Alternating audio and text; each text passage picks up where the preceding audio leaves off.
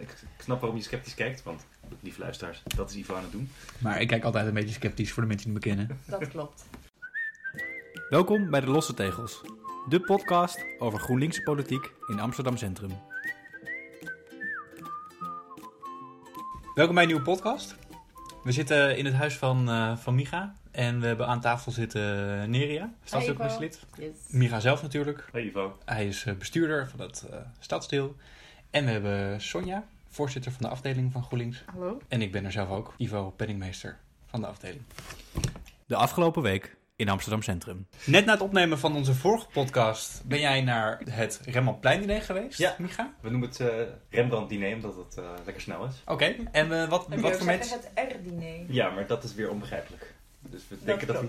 ja. Het idee is dat we hier op een soort gouden middenweg zitten. En wie, wie ja. schuiven allemaal aan bij het Rembrandtplein? Dat zijn eh, ondernemers van het eh, Rembrandtplein, dat zijn bewoners van het Rembrandtplein en eh, de omgeving. Op het Rembrandtplein wonen er heel weinig mensen, maar daaromheen wel aardig wat. Eh, en eh, die mensen die ervaren best wel wat overlast, ook van de eh horecazaken met name op het Rembrandtplein. En dus is er een, paar jaar geleden voor het eerst zo'n diner gehouden om de mensen wat dichter bij elkaar te brengen. Op initiatief toen van ondernemers en het eh, werkt heel goed. Mensen zitten daar met plezier samen aan tafel en daar worden wij als politici dan ook bij uitgenodigd. Of bestuurders eigenlijk.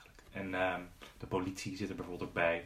De burgemeester was er zelfs om de aftrap eh, te verzorgen. Oh, wat leuk.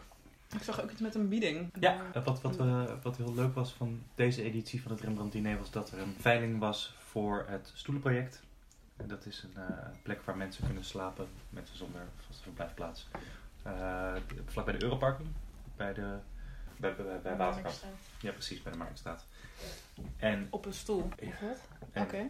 een van de mensen die daar achter het Rembrandtplein woont, is, of misschien inmiddels pas, de voorzitter van het stoelproject. En eh, toen hadden ze bedacht, nou weet je, dan gaan we daar ook wat extra aandacht aan geven. En er was onder andere inderdaad een bieding op een schilderij. De schilderij was vorige, vorig jaar gemaakt bij de vorige editie van het Rembrandt-diner. Toen kon iedereen bieden. Leuk. En had je gewonnen? Nee, ik had wel 700 euro geboden, maar uiteindelijk gingen mensen er eh, ver overheen. Jeetje. Nou ja, dat was ook wel een beetje ingecalculeerd. Oké. ik ben blij dat je niet het... eh, Nee, nee, nee, maar ik dacht wel, dit is goed. Je moet eventjes gewoon meebieden. Het, precies, dit is nog voor het voorgerecht ook. Dus ik dacht, als, nou, niemand Als, als dit het nog Niemand wordt... is zo lullig ja. dat hij daar niet overheen gaat. En toen dacht ik, Ja, eh, dat dat is goed. Dan is het weer 100 euro eh, hoger voor de volgende. En weten we waar het gaat hangen, het schilderij? Ik was redelijk snel weg na afloop van het diner omdat ik nog een afspraak had. Maar het, was, eh, ik- het werd nog aangekondigd. Ben ik kwijt. Dus binnenkort in een horecagelegenheid in de buurt van het Rembrandtplein... een schilderij van een diner. Ja. We hebben het eh, eh, nieuws volgens mij net voor of tijdens of na de vorige podcast gekregen... dat Amsterdam niet meer mee gaat bieden in de race voor het Eurovisie Songfestival organiseren. Ah. Gemengde Ja. gevoelens onder de GroenLinksers Ja, inderdaad. Maar wel eh, de Tour de France, heb ik begrepen. in 2025. Inderdaad. Ja. En eh, er kwam ook naar buiten dat de reguliers dwarsstraat wel een gooi wil doen naar het organiseren van een leuk straatfeest of drie. In het kader van het Eurovisie Songfestival. Oké, dus eh, niet het festival zelf, maar wel een hele grote viewing party. Precies, Ja, van Nederland. ik zag... Want ja, toeristen komen toch misschien wel nog liever naar Amsterdam naar, dan naar die schoenendoos die ze het MECC noemen in Maastricht. Met alle respect. Want welke steden zijn allemaal in de running? Rotterdam hoorde ik. Ja. Daar is het door de gemeenteraad heen gekomen. En Maastricht, Arnhem, Utrecht en Den Bosch. Arnhem, Utrecht en Den Bosch. Het wordt nog een goed. spannende wedstrijd waar wij dus niet aan mee gaan doen. Ja, ik heb het idee dat voor mijn gevoel zijn Maastricht en Rotterdam toch wel verreweg de meest logische. Ik weet niet of ik, of ik daar de enige in ben. Ik zie jou knikken. Ja, ja, denk het wel. Ik heb zelf het Songfestival erg weinig georganiseerd nog. Dus ik zou eigenlijk niet weten wat erbij komt kijken. Nou, misschien is volgend jaar dan ook voor jou de eerste keer. Wie weet. Wie weet. Dus binnenkort in een podcast in een grote stad, niet in Amsterdam. Ja. Verder in hoor. ieder geval het Songfestival organiseren. Ja, leuk. En ik kreeg eh, op een gegeven moment 's ochtends twee breaking newsjes op mijn telefoon van het Parool en van AT5 over het Namenmonument. Ja. En daarin stond met grote letters: de bouw kan beginnen. En waar hebben we het dan over, Micha? Dan hebben we het over de bodemprocedure waar de rechter uitspraak eh, heeft gedaan. eh, en die heeft gezegd dat de kap van de bomen door mag gaan en bouw van het namenmonument mag beginnen. Volgens mij is nog wel een stap naar de Raad van State mogelijk.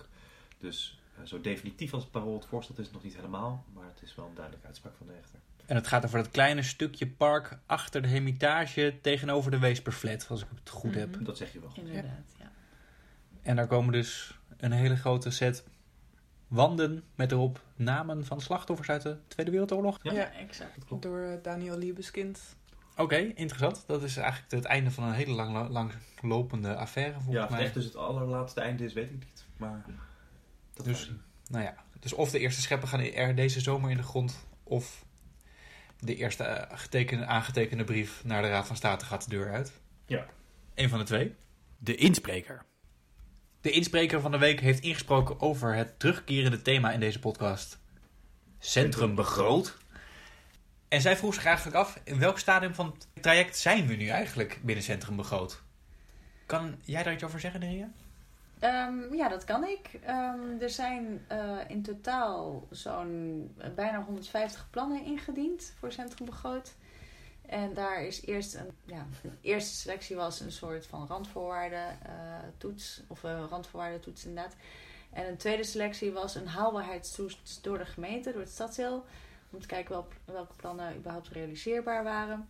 Na de eerste toets bleef er zo'n 90 over. En na de tweede toets, eh, de haalbaarheidstoets, bleven er 53 plannen over. En ehm, we hebben als stadsdeelcommissie daar toen over gesproken van wat gaan we daarmee doen. Omdat in eerste instantie was het plan dat we als stadsdeelcommissie daar dan weer een selectie van zouden maken. En die selectie die door ons was gemaakt dan terug zouden zetten op de website. Zodat dan de bewoners van Centrum daarop konden gaan stemmen. Of eigenlijk plannen in het winkelmandje eh doen tot aan de 2 ton. Ja, want er is twee ton beschikbaar voor het hele project Centrum Juist. Begroot. Iedereen mocht een plan indienen. Ja. En nu is de vraag, welke van deze plannen krijgen genoeg financiering uit die twee ton om uitgevoerd te worden? Precies. En bij allen centrumbewoners krijgen een brief in de deur, in de, in de, in de post. Met een code om te stemmen, toch? En Ja. een mondmandje te vullen. Ja. Exact, ja.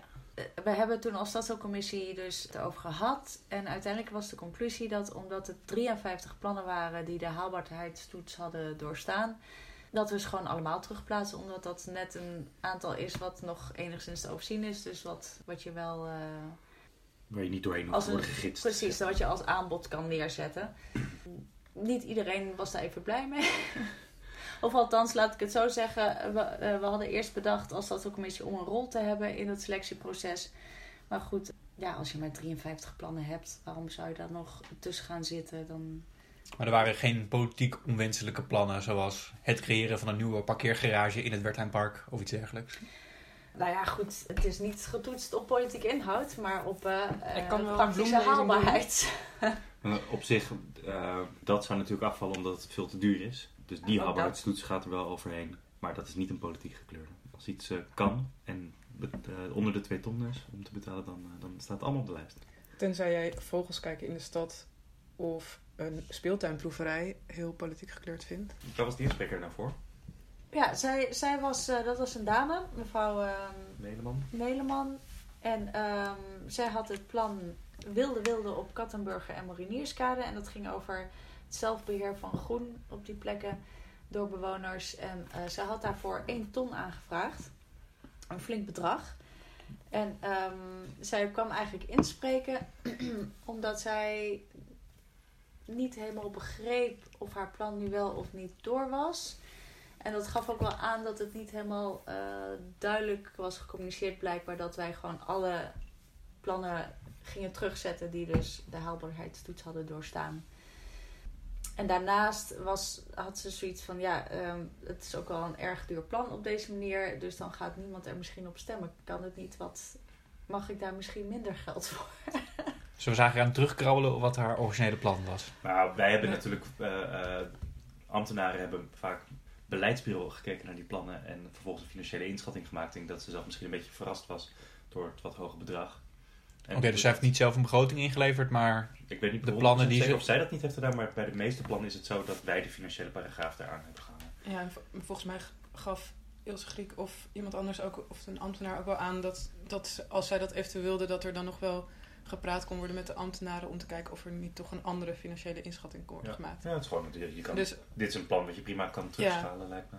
Gewoon minder planten of een kleiner Ja. stuk of eh, je kan er van alles en bij ik bedoel, zij is de indiener, dus het is voor haar Ja. aan haar wat ze ermee wil natuurlijk. Ja. Ja. Maar wat was nou het plan van deze mevrouw? Wat wilde ze nou bereiken met haar een ton kostende idee? Nou, de Wilde Wilde op de Kattenburg en Marinierskade, dat gaat over een eh, voetpad. En eh, zij geeft aan dat het voetpad, dat wordt veel gebruikt door de buurtbewoners. En eh, als het dan hard regent, dan eh, loopt het onder. Dus hij stelt eigenlijk voor om andere beplanting in de berm te doen. Dat de grond wat beter vasthoudt en dat soort dingen. Ja, Maar het is nogal een lang pad, denk ik, als het een ton kost. Ja, het is ook best een lang pad. Maar die gaat helemaal langs de hele kade daar. Volgens mij wel. Ja. Dus ja, dan kan je ook wel voorstellen dat het een ton zou kosten. Maar dan zou je kunnen beginnen met een stuk. Of je zou eh, kunnen kijken of je ehm, zelfbeheer en nadrukkelijker kant eh, van de zaken zou kunnen laten zijn. Ik weet het niet. Er zijn gewoon manieren waarop je de kosten kunt terugdraaien.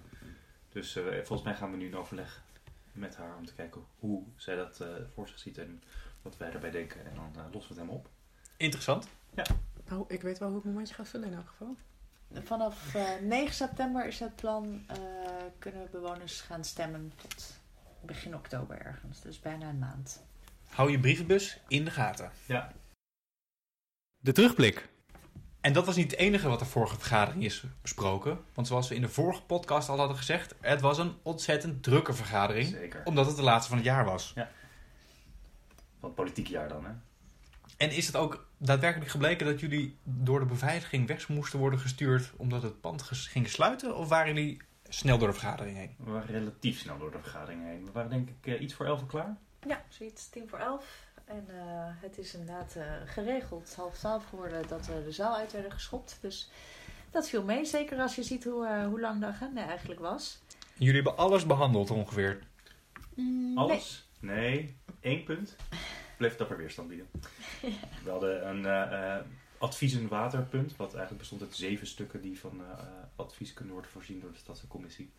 En dat was zoveel dat wij het gevoel hadden dat toen we erachter kwamen dat we die adviezen ook kort na het reces zouden kunnen aanleveren. Dat veranderde kort voordat eh, we de vergadering hadden. Dat we dachten volgens mij is het beter om dat even eroverheen te tillen. En eh, iedereen kan nu alvast tijdens het reces erover nadenken. En ons mailen met advies. En dan eh, gaan we een heel mooi advies schrijven. Mooi. Nemen we allemaal lekker mee op vakantie. Precies. Ja. Ja. Maar wat stond er nogal op de vergadering? Nou, we hadden om te beginnen de ontknoping van de, eh, het dossier de halve maandsteeg. Nou goed, de, de vorige keer had het eh, dagelijks bestuur ons gevraagd... ehm, wat vinden jullie van het plan? Eigenlijk in zijn algemeenheid. En daarnaast eh, drie aparte vragen gesteld... ehm, eh, over sloop van een gebouw, over herbouw en over fietsparkeren. We hebben een gezamenlijk advies ingediend als GroenLinks samen met VVD en D66, jawel. En eh, waarin wij positief zijn over het plan. Dus ons steun hebben uitgesproken. En wat voor ons in ieder geval ook heel belangrijk was, is dat, er, dat we de B genoeg ruimte gaven om voor het fietsparkeren echt een duurzame oplossing te kunnen realiseren. Die eh, geen extra druk geeft op de openbare ruimte, omdat voor de omwonenden al heel veel overlast is in het gebied. En met de bouw en met een extra nieuwe club natuurlijk ook nog meer zal zijn.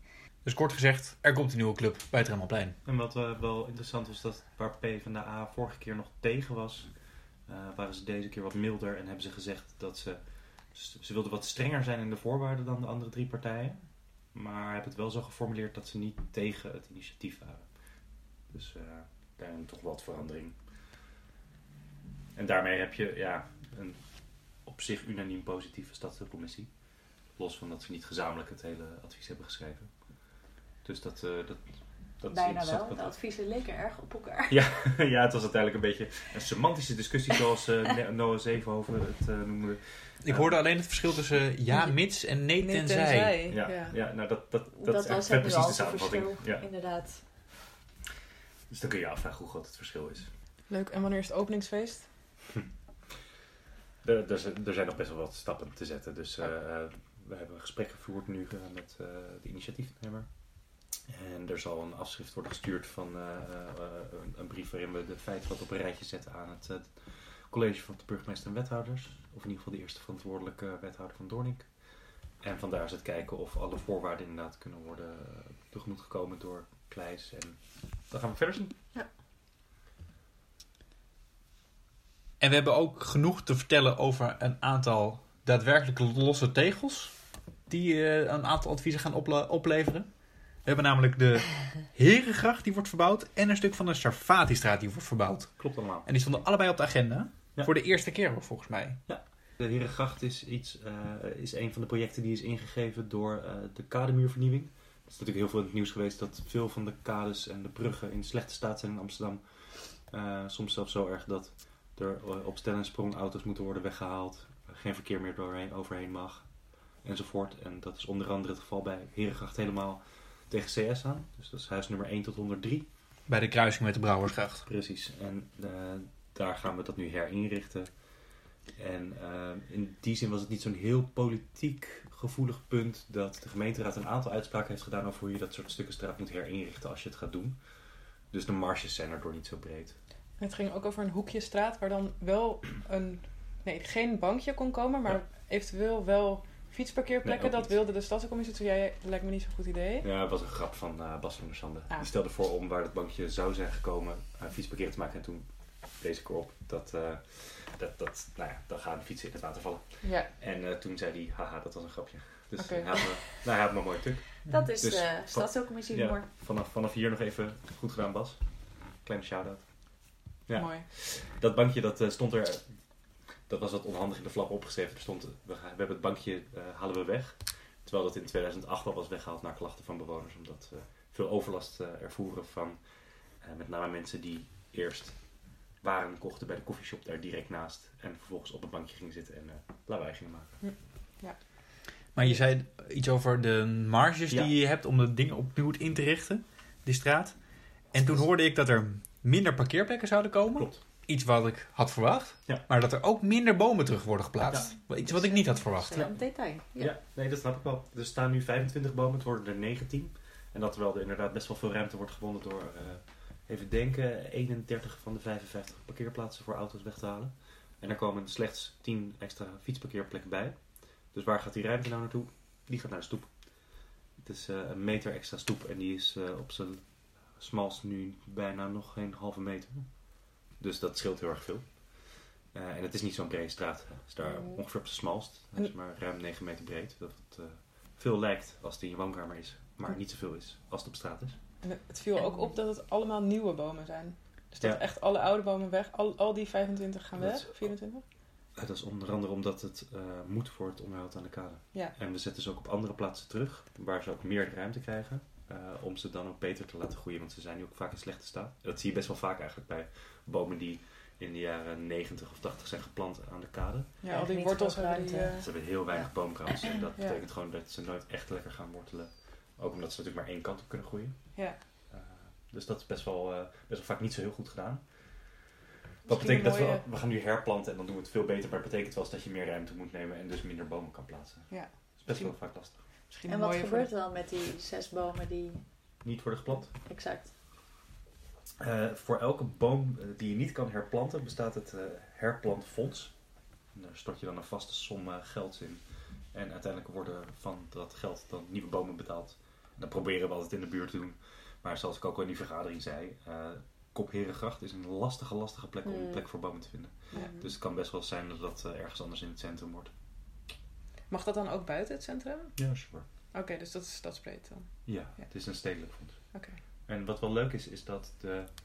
Nou moet ik even uitkijken dat de goede club, zeg maar volgens mij de Gezonde Stad, die heeft een initiatief waarbij je eh, een boom kan aandragen. Nou, ja, niet een boom letterlijk kan aandragen, want dat is heel snel.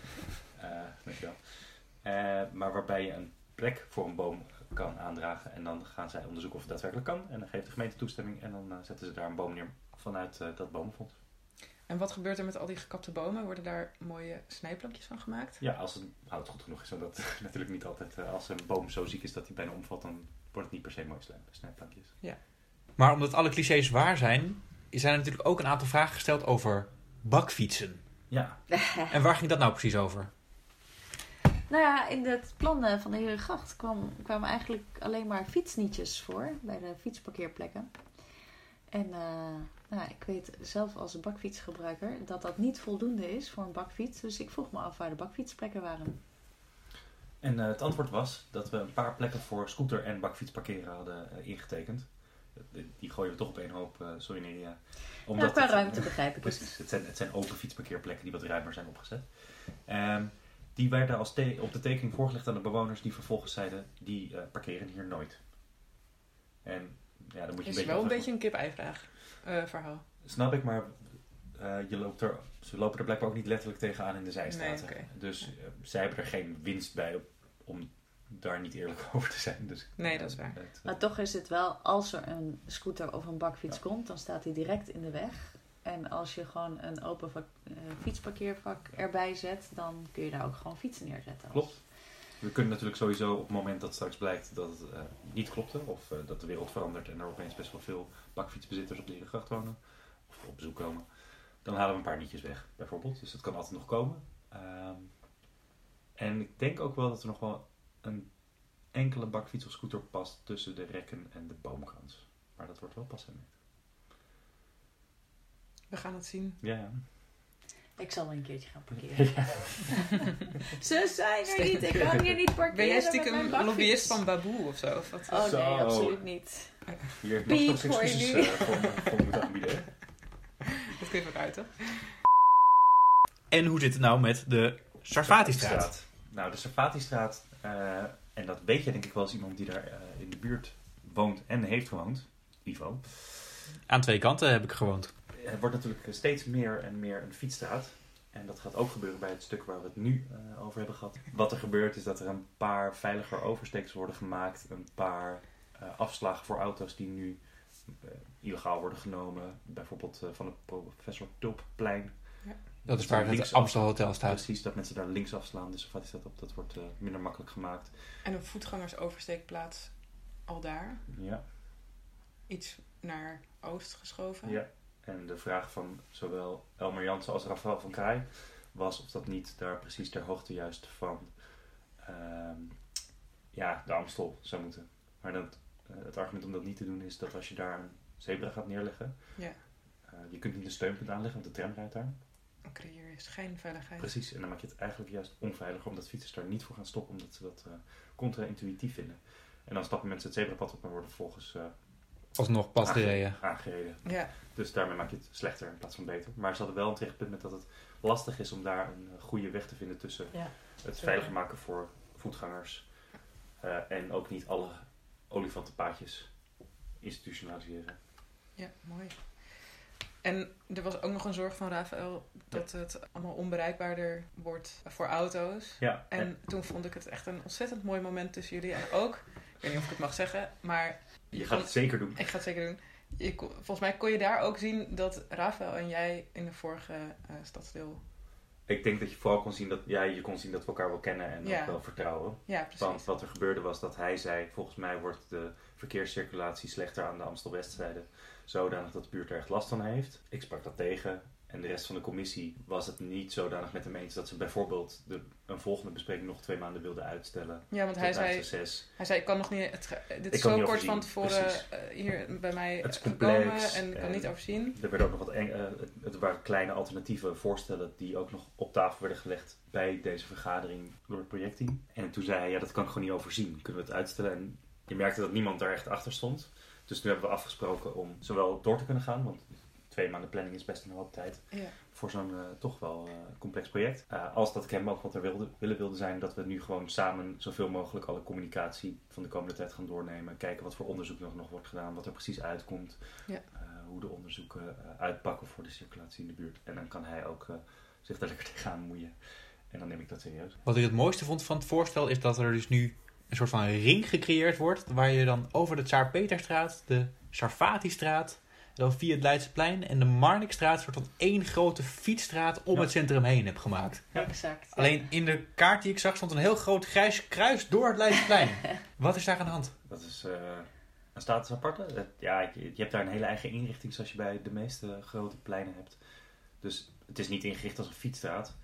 Eh, onder andere omdat er geen auto overheen rijdt. Het is gewoon een ander project. Ja, nou, het, is vooral, het, het, het ziet er op een hele andere manier ingericht uit. Ja, oké. Met natuursteen en dergelijke. Dus vandaar dat het geen Mooi. fietsstraat is.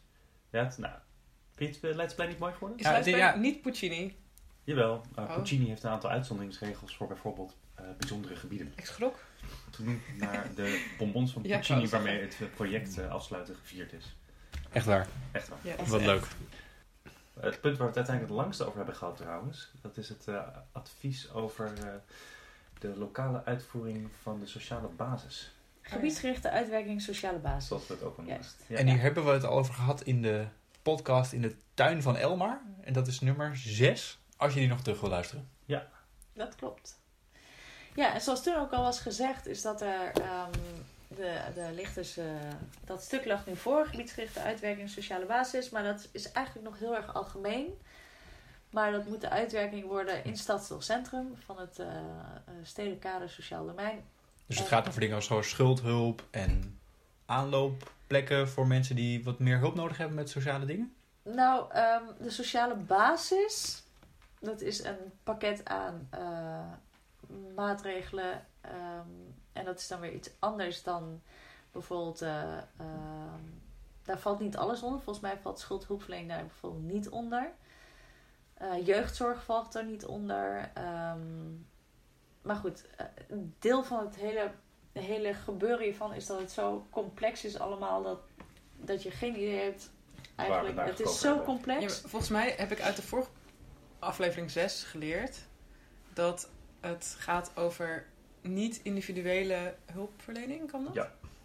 Ja. En eh, dat heeft een, en wat vaak een, meer een welzijnskarakter dan een zorgkarakter. Ja, dat vond ik wel heel helder. Nou, ik, In ik, aflevering ik 6. begreep het toen eigenlijk ook niet precies Nee. van wat het nou En precies toen, betekent. toen Maar- plaatste ik de fantastische observatie dat het zo vervelend is dat we zo moeilijk praten over zorg en welzijn. Terwijl dat iets is wat juist mensen raakt die niet op een hele complexe manier er altijd over kunnen praten. Exact. Maar hebben we voorbeelden van dingen die hierin worden geregeld? Ehm, nou, bijvoorbeeld eh, eh, buurthuizen eh, worden hierin geregeld. Ehm, eh, ja, zeg maar een soort van algemene toegankelijke voorzieningen zoals eh, ja, buurtwerk, de buurtsoep, eh, dat soort dingen, speeltuinen die... eh, Dus met trainingen voor analfabeten of digitaal analfabeten zit er ook bij. ja, Ja. dat zit geloof ik En ook bij. Jongeren in de wijk die aan het afgeleiden zijn, daar En hulp voor. Ja, maar de specifieke jeugdhulp dan weer niet. nee, Nee, jeugd maar meer obesitas de- tegengaan weer wel. Ja, Dus, nou ja, zie je, dat is echt wel, ik- volgens mij zijn Het dat wel is- allemaal voorbeelden van welzijn Ja. en zorg en groep, niet individu. Ja.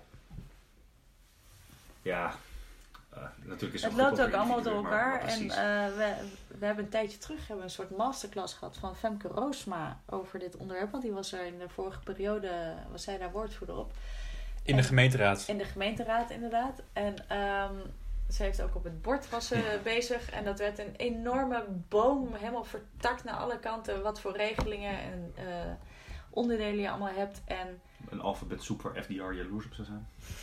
Inderdaad. En zij gaf ook toe dat ze sommige staartjes ook niet altijd helemaal precies wist. Dus het is gewoon echt heel complex. En ik stel me dan echt zo voor dat er ergens op het ministerie van Sociale Zaken twee mannetjes zitten die wel weten hoe het in elkaar zit. En grote- er gewoon nooit buiten komen, alleen maar in die papieren werkelijkheid potjes zitten te verschuiven en zo. De grote architecten achter het systeem. Ja, maar dat verder gewoon het eigenlijk een beetje mambo jumbo is voor iedereen. En dat uiteindelijk dat ook niet per se wenselijk is voor de mensen om wie het gaat. Ik ben dus eigenlijk juist bang dat er vaak, wat vaak gebeurt, is dat mensen ergens een probleem zien en daar een oplossing naartoe gaan schrijven. En dat het En vervolgens er een eigenlijk best wel stukje aangeplakt. Precies. En, En, dan, Mhm. het is een soort zichzelf volfrettende suikerspin, eh, waardoor niemand meer eh, naar buiten kan kijken en het overzicht Ja. heeft. Maar de stadscommissie heeft een advies uitgebracht gisteravond. Dat heb Ja. jij geschreven. ja, dat klopt. En wat stond er in het advies? Nou, eigenlijk stonden er eh, een aantal dingen in die niet per se super concreet waren, maar meer een soort ehm, eh, principe aangaven. Zoals bijvoorbeeld eh, betrek bewoners en mensen waar het om gaat in de maatregelen. Betrek die bij, je bij het ontwerpen van de interventies en bij de evaluatie ervan, bij de uitvoer ervan. Dat zodat je ook zeker weet dat, dat het inspeelt op behoeftes en wensen. Ehm, dat is een ding. En dat is natuurlijk niet van geef 100 euro meer aan eh, dit buurthuis of zo. Maar eh, dat is meer een, een manier van werken. En dat geldt voor ook voor meer punten. ehm, eh, zoals zorg dat interventies zich niet alleen richten op één persoon, de persoon zelf alleen, maar ook dat je het grotere sociale, eh, dus een sociale omgeving eh, in acht neemt. Want dat is veel effectiever. Dus ook zijn vrienden en andere mensen, van Ja, klasgenoten van jongeren of zo. Ja, nou ja, schoolomgeving, eh gezinssituatie. inderdaad, de, de, de vrienden is in, in het kader van jongeren natuurlijk heel belangrijk. Maar je hebt het ook over fysieke omgeving eigenlijk. Ik bedoel, zijn er genoeg mogelijkheden om, ehm, voor jongeren om zich te vermaken. En dat is bijvoorbeeld een punt wat op de Oostelijke Eilanden heel erg mist. Een jongerencentrum. Dat is trouwens een punt wat we, eh, de Oostelijke Eilanden hebben eigenlijk buiten dit advies gehouden. Omdat het wel zo'n, ehm, Bijzondere buurt is. ja, Met een aparte hulpvraag ook wel ten opzichte van de rest van het centrum, Ja. denk ik. En, en, en inderdaad, aan de hand of naar aanleiding van de geweldsincidenten nu eh, eh, zo'n anderhalf jaar geleden, eh, is daar een heel speciaal pakket aan maatregelen uitgevoerd of in gang gezet. met een speciale gelastigde ook vanuit de, vanuit de burgemeester. Ehm, dus dat is wel zo'n speciale situatie, die willen we gewoon apart behandelen. En ehm, dat gaan we hopelijk een van de eerste vergaderingen na het reces doen. En wat ik wel interessant vond aan de vorige keer dat we dit bespraken, of een vorige keer dat we dit bespraken, dat je het ook wel had over tone of voice en ook woordkeus. Eh, bijvoorbeeld eh, het gebruik van het begrip zelfredzaamheid. Ja. Kwam dat hierin ook nog terug? Nou, dat zat hier niet zo heel erg in. Ehm, een, een, een stukje, er werden wat voorbeelden gegeven van wat eh, dan zelfredzaamheid is en samenredzaamheid en een soort van collectieve ehm, eh, inspanning. Maar de, ja, het, het, het lastige van, van dit document was eigenlijk ook dat het, de doelstellingen nog niet zo concreet zijn geformuleerd. Ehm, ja, dat je nog niet heel erg over specifieke interventies kan hebben, inderdaad. Maar goed, bijvoorbeeld mijn oproep om, eh, om ehm, interventies ook juist in, in, in de sociale context te zien en eh, in te zetten, eh, komt ook voort uit het feit dat alleen inzetten op de zelfredzaamheid van mensen, dat dat vaak gewoon niet werkt. Hm. Omdat zelfredzaamheid klinkt natuurlijk heel erg mooi. Je wil dat iedereen zichzelf kan redden en zelf zijn eigen boontjes kan doppen.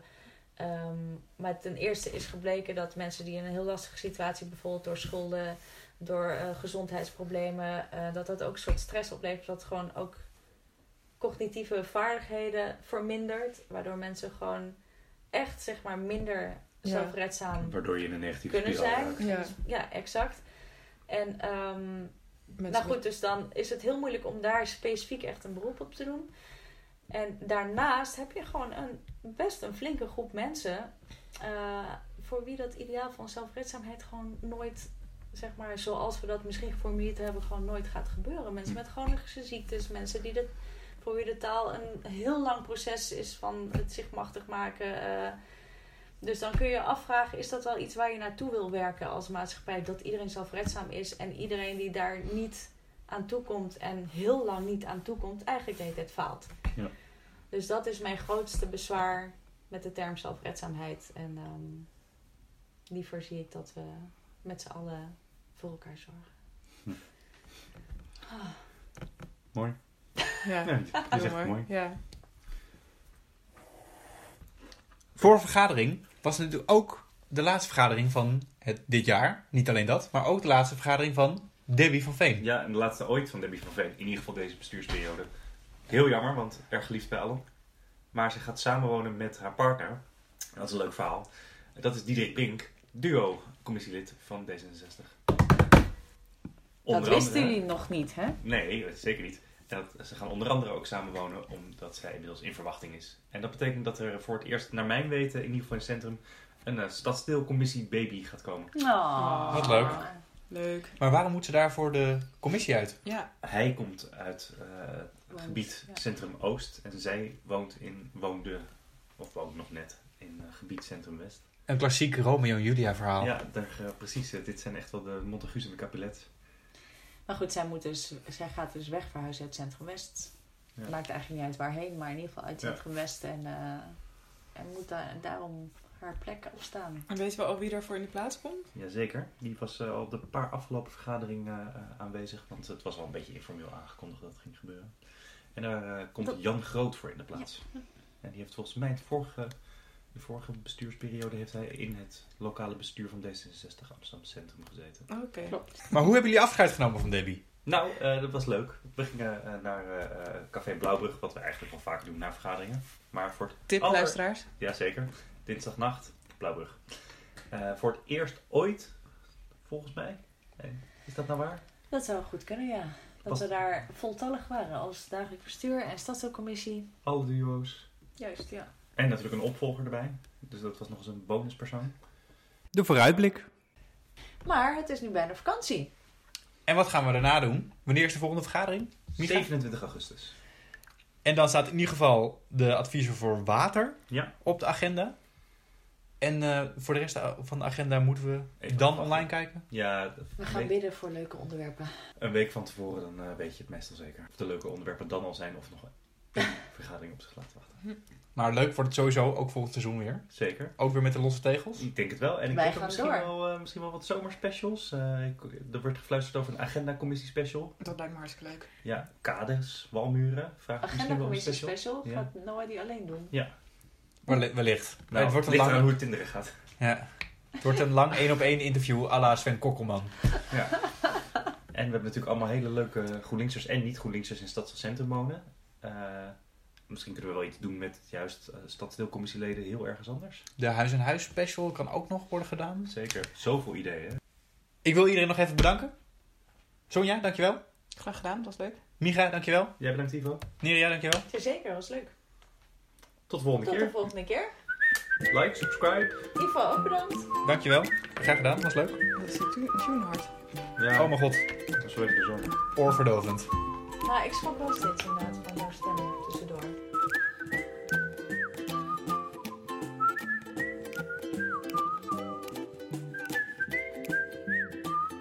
Ah, we hadden het echt even goed over die verzip kunnen hebben. Verzip.